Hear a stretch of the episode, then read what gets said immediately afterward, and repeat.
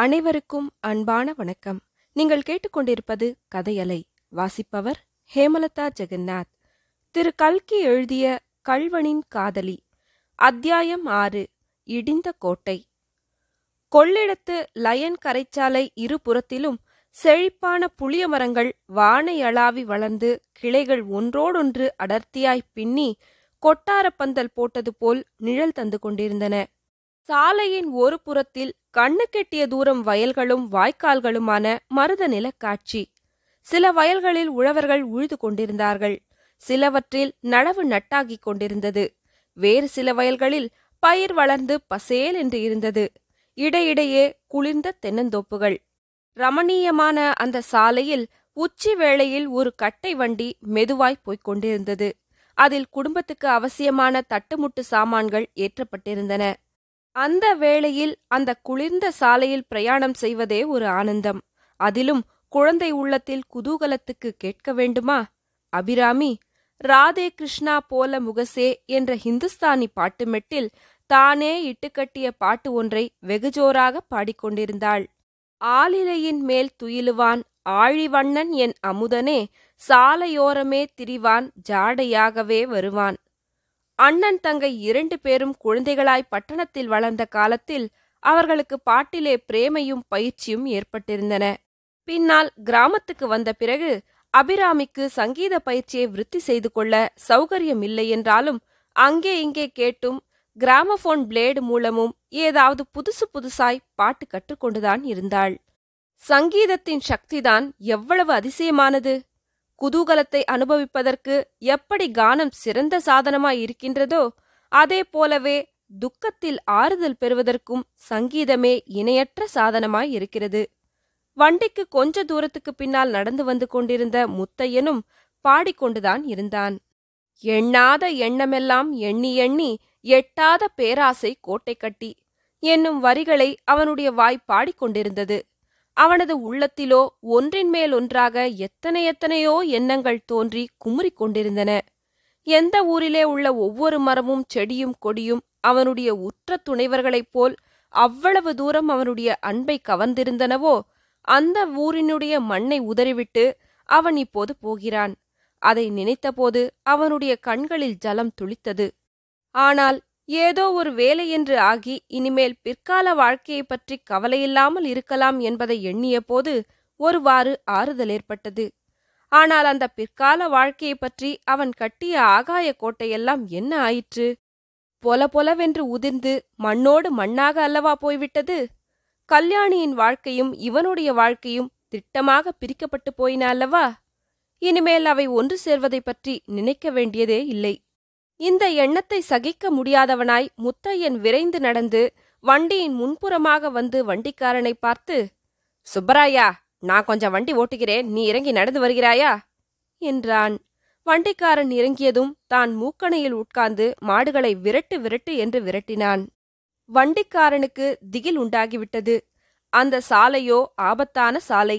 இரண்டு பக்கமும் கிடுகிடு பள்ளம். ஒரு புறம் நதிப்படுகை மற்றொரு புறம் வாய்க்கால். மாடு கொஞ்சம் மிரண்டாலும் வண்டிக்கு ஆபத்துதான். இப்படிப்பட்ட நிலையில் இந்த முரட்டு பிள்ளையிடம் மூக்கணாங்கயிற்றை கொடுத்து விட்டோமே என்று கதி கலங்கினான் வண்டிக்காரன்.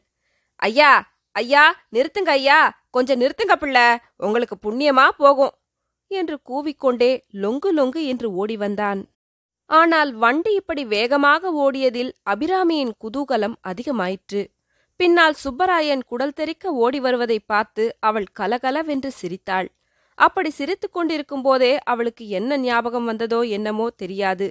திடீரென்று அவளுடைய சிரிப்பு பத்து மடங்கு அதிகமாயிற்று. குலுங்க குலுங்க வயிறு வலிக்கும்படி சிரித்தாள். முத்தையன் திரும்பி அவளை பார்த்து ஏ பைத்தியம் எதற்காக சிரிக்கிறாய்? என்றான்.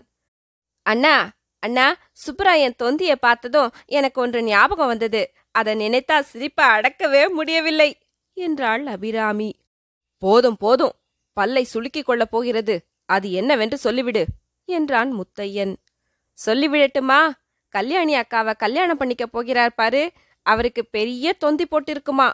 இன்னைக்கு தானே கல்யாணம் அண்ணா இத்தனை நேரம் தாலி கட்டியாகி கொண்டிருக்கும் என்றாள். அடுத்த நிமிஷத்தில் சம்பவங்கள் வெகு துரிதமாக நடந்தன. முத்தையனுடைய மனக்காட்சியிலே ஐம்பது வயது கிழவர் ஒருவர் கல்யாணியின் கழுத்தில் தாலியை கட்டிக் கொண்டிருந்தார். அக்காட்சி அவனை வெறி கொள்ளச் செய்தது. கையிலிருந்த தார்கழியினால் சுளீர் சுளீர் என்று மாடுகளை இரண்டு அடி அடித்தான். அடுத்த கணத்தில் தாலி கட்டுவதை தடுக்க எத்தனித்தவன் போல் மூக்கணையிலிருந்து குதித்தான். வண்டிக்கார சுப்பராயன் ஐயோ குடிய கெடுத்தீங்களே! என்று ஒரு கூச்சல் போட்டான். அபிராமிக்கு வானம் இடிந்து திடீரென்று தன் தலையில் விழுந்துவிட்டது போல் தோன்றிற்று. வண்டி குடை சாய்ந்தது. அத்தியாயம் ஏழு. செல்லப்பெண் கல்யாணி. பூங்குளத்தை அடுத்த கொள்ளிடக்கரை காட்டில் ஒரு வனதேவதை இருக்கிறதென்று அந்த பிரதேசத்திலெல்லாம் ஒரு வதந்தி பரவியிருந்தது. நதியில் வெள்ளம் சுமாராய் போகும் காலத்தில் ஜில்லா கலெக்டர் எக்ஸிகியூட்டிவ் என்ஜினியர் முதலிய உத்தியோகஸ்தர்கள் அந்த பக்கம் கேம்ப் வரும்போது நதிக்கரையோரமாய் படகில் பிரயாணம் செய்வார்கள். அப்போது அவர்கள் சில சமயம் மேற்படி வனதேவதையை பார்த்து வியப்புறுவதுண்டு. சில வேளைகளில் அந்த தேவதை ஜலக்கரையிலே ஓடுகிற தண்ணீரில் கால்களை தொங்கவிட்டுக் கொண்டு உட்கார்ந்து கொண்டிருக்கும். படகை கண்டதும் எழுந்து நாணற்காட்டிற்குள் ஓடி மறைந்துவிடும். வேறு சில சமயம் அந்த தேவதை நாணற்காட்டிற்குள் ஒளிந்த வண்ணம் புன்னகை பூத்த தன் முகத்தை மட்டும் காட்டிக் கொண்டிருக்கும். இன்னும் சில சமயம் தூரத்தில் மரத்தின் மேலேறி உட்கார்ந்து கொண்டு படகில் போகிறவர்களுக்கு அழகு காட்டும். ஆனால் பூங்குளம் கிராமவாசிகளிடம் இந்த வனதேவதையை பற்றி கேட்டால் மட்டும் அவர்கள் குப்பென்று சிரித்துவிட்டு வனதேவதையாவது ஒன்றாவது. நம்ம நடு பண்ண வீட்டு பெண் கல்யாணிதான் ஆற்றோரம் திரிந்து கொண்டிருப்பாள் என்று சொல்வார்கள்.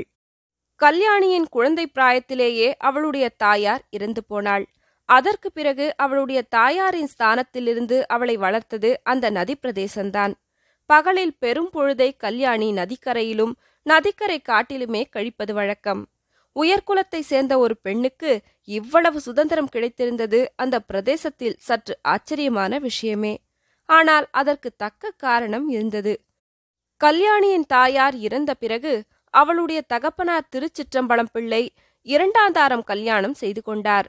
மூத்த மனைவியின் சந்ததி கல்யாணி ஒருத்திதான். அவள் மேல் அவளுடைய தகப்பனார் உயிரையே வைத்திருந்தார் என்று சொல்ல வேண்டும். இம்மாதிரி தகப்பனார் பெண்ணுக்கு செல்லம் கொடுத்து வளர்ப்பதை கண்டதுமில்லை கேட்டதுமில்லை என்று ஊரார் பேசிக் கொண்டார்கள். மூத்த தாரத்தின் பெண்ணை மாற்றாந்தாய் படுத்துவதென்னும் உலக வழக்கம் அந்த வீட்டில் கிடையாது.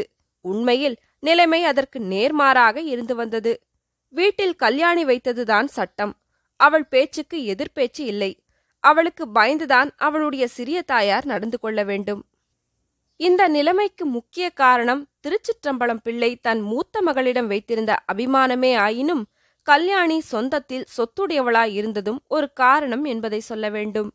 கல்யாணியின் தாயார் கொண்டு வந்த மஞ்சள் காணி ஆறு ஏக்கரா முதல் தர நன்சை நிலமும் அவளுடைய ஐயாயிரம் ரூபாய் பெருமான நகைகளும் கல்யாணிக்கு சொந்தமாயிருந்தன. வீட்டிலும் சரி வெளியிலும் சரி இது அவளுக்கு கௌரவம் அளித்தது. ஒருவாறு சுதந்திரத்துடன் நடந்து கொள்ளவும் இடம் கொடுத்தது. திருச்சிற்றம்பலம் பிள்ளை இரண்டாந்தாரம் கல்யாணம் செய்து கொண்டதிலிருந்து பெரிய குடும்பஸ்தர் ஆனார்.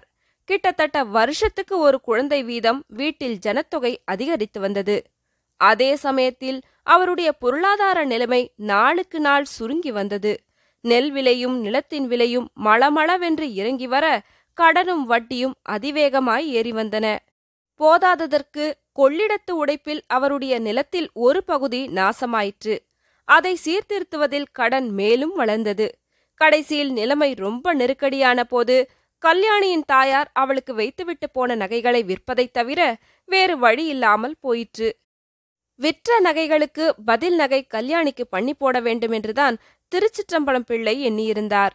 முடிந்தால் செய்தும் இருப்பார். ஆனால் மேலும் மேலும் தரித்திரம் அதிகமாகி வருகையிலே அந்தந்த வருஷத்து வரிப்பணம் கட்டி காலட்சேபம் செய்வதே கஷ்டமாயிருக்கையில் புதுநகை எப்படி பண்ணி போடுவது? கடைசியில் கல்யாணிக்கு கல்யாண வயது வந்தபோது திருச்சிற்றம்பலம் பிள்ளையின் உள்ள நிறைவில் ஒரு கள்ளம் புகுந்தது என்று சொல்லத்தான் வேண்டியிருக்கிறது. அவளை ரொம்ப பணக்கார இடத்தில் கல்யாணம் செய்து கொடுத்து விட வேண்டும். அவளுக்கு அவள் தாயார் வைத்து போன மஞ்சள் காணி நிலத்தையும் நகைகளையும் பொருட்படுத்தி கேட்காத மாப்பிள்ளையா இருக்க வேண்டும் என்று அவர் விரும்பினார். இந்த நோக்கத்துடனேதான் வாலிப பிள்ளைகளுக்கு பெண் கேட்க வந்த அநேகம் பேரை அவர் தட்டி கழித்துக் கொண்டிருந்தார். கடைசியாக தாமரை ஓடை பெரிய பண்ணையிலிருந்து மனுஷால் வந்து பெண் கேட்டபோது இந்த இடம்தான் நாம் சம்பந்தம் பண்ண வேண்டிய இடம் என்று திருச்சிற்றம்பலம் பிள்ளை உடனே தீர்மானித்து விட்டார். கல்யாணியிடம் அவளுடைய தகப்பனார் அளவில்லாத பிரியம் வைத்திருந்தார் அல்லவா? ஏறக்குறைய ஐம்பது வயதான தாமரை ஓடை பண்ணையாருக்கு அவளை கல்யாணம் செய்து கொடுக்க தீர்மானித்த போது பெண்ணை கொடுத்து தாம் சௌக்கியமாய் இருக்க வேண்டும் என்னும் எண்ணம் அவருக்கு கிஞ்சித்தும் இல்லை. அவ்வளவு பெரிய இடத்தில் வாழ்க்கைப்படுவதில் அவளுக்கு ஏற்படக்கூடிய நன்மைகளைப் பற்றியே அவர் அதிகமாய் எண்ணி அதில் உள்ள பிரதிகூலத்தை அலட்சியம் செய்தார். கல்யாணியின் விவாகம் சம்பந்தமாக கேவலம் முத்தையனை பற்றி அவர் ஒரு கணமும் சிந்திக்கவில்லை. ஊரிலே சிலர் பிரஸ்தாபித்தார்கள். ஆனால் அவர் அந்த பேச்சை ஒரேடியாய் அடித்து போட்டுவிட்டார். நன்றாயிருக்கிறது. தாமரை ஓடை பண்ணை வாழ்க்கைப்பட்டால் முத்தையனைப் போல் நூறு பேர் ஏவல் கூவல் பணி செய்ய காத்திருப்பார்களே. வயதை பற்றி அவர் அவ்வளவாக பொருட்படுத்தவில்லை. என்ன பிரமாதம்? தாமே நாற்பது வயதுக்கு மேல் இரண்டாந்தாரம் கல்யாணம் செய்து கொள்ளவில்லையா? தமது இரண்டாவது மனைவியிடத்தில் தாம் உயிருக்குயிரா இல்லையா? வாலிப வயதுள்ளவர்களுக்கு வாழ்க்கைப்பட்டவர்கள்தான் சுகப்படுவார்கள் என்று எந்த சட்டத்தில் எழுதி வைத்திருக்கிறது? இப்படியெல்லாம் அவர் தம்முடைய மனத்தை சமாதானப்படுத்திக் கொண்டிருந்தாலும் கல்யாணி பிடிவாதக்கார பெண்ணாயிற்றே அவள் என்ன சொல்வாளோ? என்று மட்டும் அவருக்கு திக்கு திக்கென்று அடித்துக் கொண்டிருந்தது. ஏற்பாடுகள் என்னவோ நடந்து கொண்டிருந்தன. கல்யாணிக்கு எல்லாம் தெரிந்துதானே இருக்கும். அப்படி ஆட்சேபிக்கிறதா இருந்தால் அவளே வந்து சொல்லட்டுமே என்று அவர் முதலிலெல்லாம் சும்மா இருந்தார். அவள் அதை பற்றி பிரஸ்தாபிக்காமல் இருக்கவே சமயத்தில் ஏதாவது முரட்டுத்தனம் செய்துவிடப் போகிறாளோ என்ற பயம் உண்டாயிற்று. ஆகவே கல்யாணத்துக்கு நாலு நாளைக்கு முன்பு அவளை தனியாக கூப்பிட்டு விஷயத்தை பிரஸ்தாபித்தார். அப்போது கல்யாணி அவர் சற்றும் எதிர்பாராத உற்சாகத்துடனே பூரண சம்மதம் அப்பா. இவ்வளவு பெரிய இடமாக பார்த்து நீங்கள் எனக்கு கல்யாணம் நிச்சயம் செய்கிற போது எனக்கென குறை வந்திருக்கிறது? நான் நன்றாயிருக்க வேண்டுமென்பதில் உங்களுக்கு கவலை இல்லையா? நீங்கள் பார்த்து செய்வதற்கு நான் மறுவார்த்தை சொல்வேனா? என்று கூறவும் திருச்சிற்றம்பலம் பிள்ளை உண்மையில் திடுக்கிட்டு போனார்.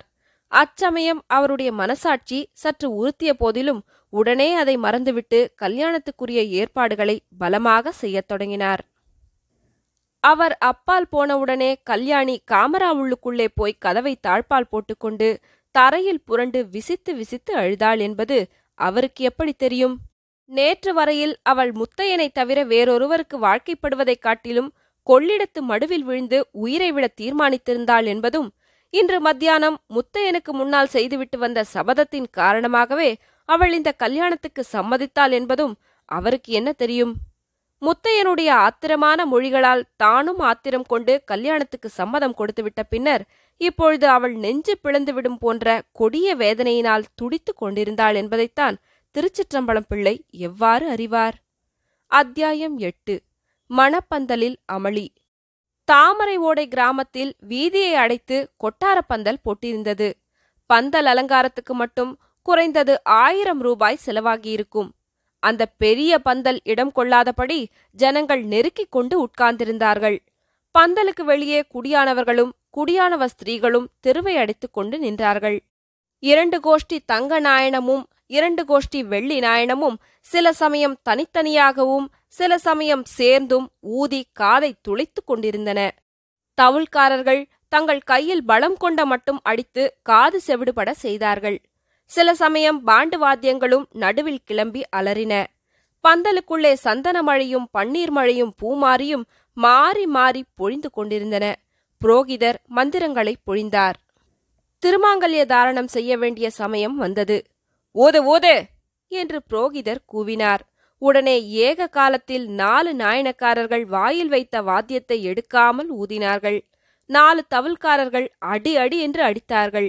மாப்பிள்ளை தாலியை எடுத்து மணப்பெண்ணின் கழுத்தில் கட்டினார். தாலி கட்டிய அடுத்த நிமிஷத்தில் ஸ்திரீகள் கோஷ்டியிலிருந்து ஐயோ கல்யாணிக்கு என்ன? என்ற குரல் எழுந்தது. அப்படி சொன்ன ஸ்திரீயின் வாயை இன்னொருத்தி பொத்தி அசடே அபசகுணம் போல என்ன செய்கிறாய்? என்றாள். ஆனால் வாஸ்தவத்திலேயே கல்யாணிக்கு என்ன? அவளுடைய கண்ணை கொண்டு போய் அப்படி சொருகுகிறதே. ஐயோ அவளுடைய தலை அப்படி சாய்கிறதே. கொண்டு போங்கள் உள்ளே கொண்டு போங்கள். நாலு பேராக பிடித்து மெதுவாய் அவளை ஓர் அறைக்குள்ளே கொண்டு போனார்கள். பாயில் படுக்க வைத்தார்கள். கல்யாணிக்கு என்ன? கல்யாணிக்கு என்ன? என்றே கேள்வி எங்கும் பரவியிருந்தது. பந்தலிலும் வீட்டுக்குள்ளும் புருஷர்களிடையிலும் ஸ்திரீகளிடையிலும் இதே கேள்வியைத்தான் கேட்டுக்கொண்டிருந்தார்கள் கிளம்பும்போது சகுனம் சரியாக ஆகவில்லை என்றார்கள் சிலர். இந்த பெண்தான் உச்சி வேளையில கொள்ளிடக்கர அரச மரத்தடியில போய் நிற்குமே ஏதோ பேயோ பிசாசோ என்ன கன்றாவியோ? பசிமயக்கோ என்றார்கள் வேறு சிலர். அதெல்லாம் ஒன்றுமில்லை ராத்திரியிலிருந்து பெண் சாப்பிடவில்லையாம் பசிமயக்கம் என்றார்கள் சிலர். கல்யாணி நினைவற்று கிடந்தாள். டாக்டர் வந்து எல்லாரையும் விலகச் சொல்லி கொஞ்சம் காற்றோட்டம் உண்டு பண்ணினார். ஒன்று அபாயமில்லை என்று உறுதி சொல்லி முகத்திலே கொஞ்சம் ஜலம் தெளித்து மூக்கில் மருந்து புட்டியை காட்டினார். கல்யாணிக்கு ஸ்மரணை வரத் தொடங்கியது. அவளுடைய இதழ்கள் அசைந்தன. அவை ஏதோ முணுமுணுத்தன. அந்த முணுமுணுப்பு யார் காதிலும் விழவில்லை. விழுந்திருந்தாலும் அவர்களுக்கு புரிந்திராது. ஆமாம் கல்யாணியின் இதழ்கள் முணுமுணுத்த வார்த்தைகள் இவைதான். வண்டி குடை சாய்ந்து விட்டது. வண்டி குடை சாய்ந்து விட்டது. தொடரும்.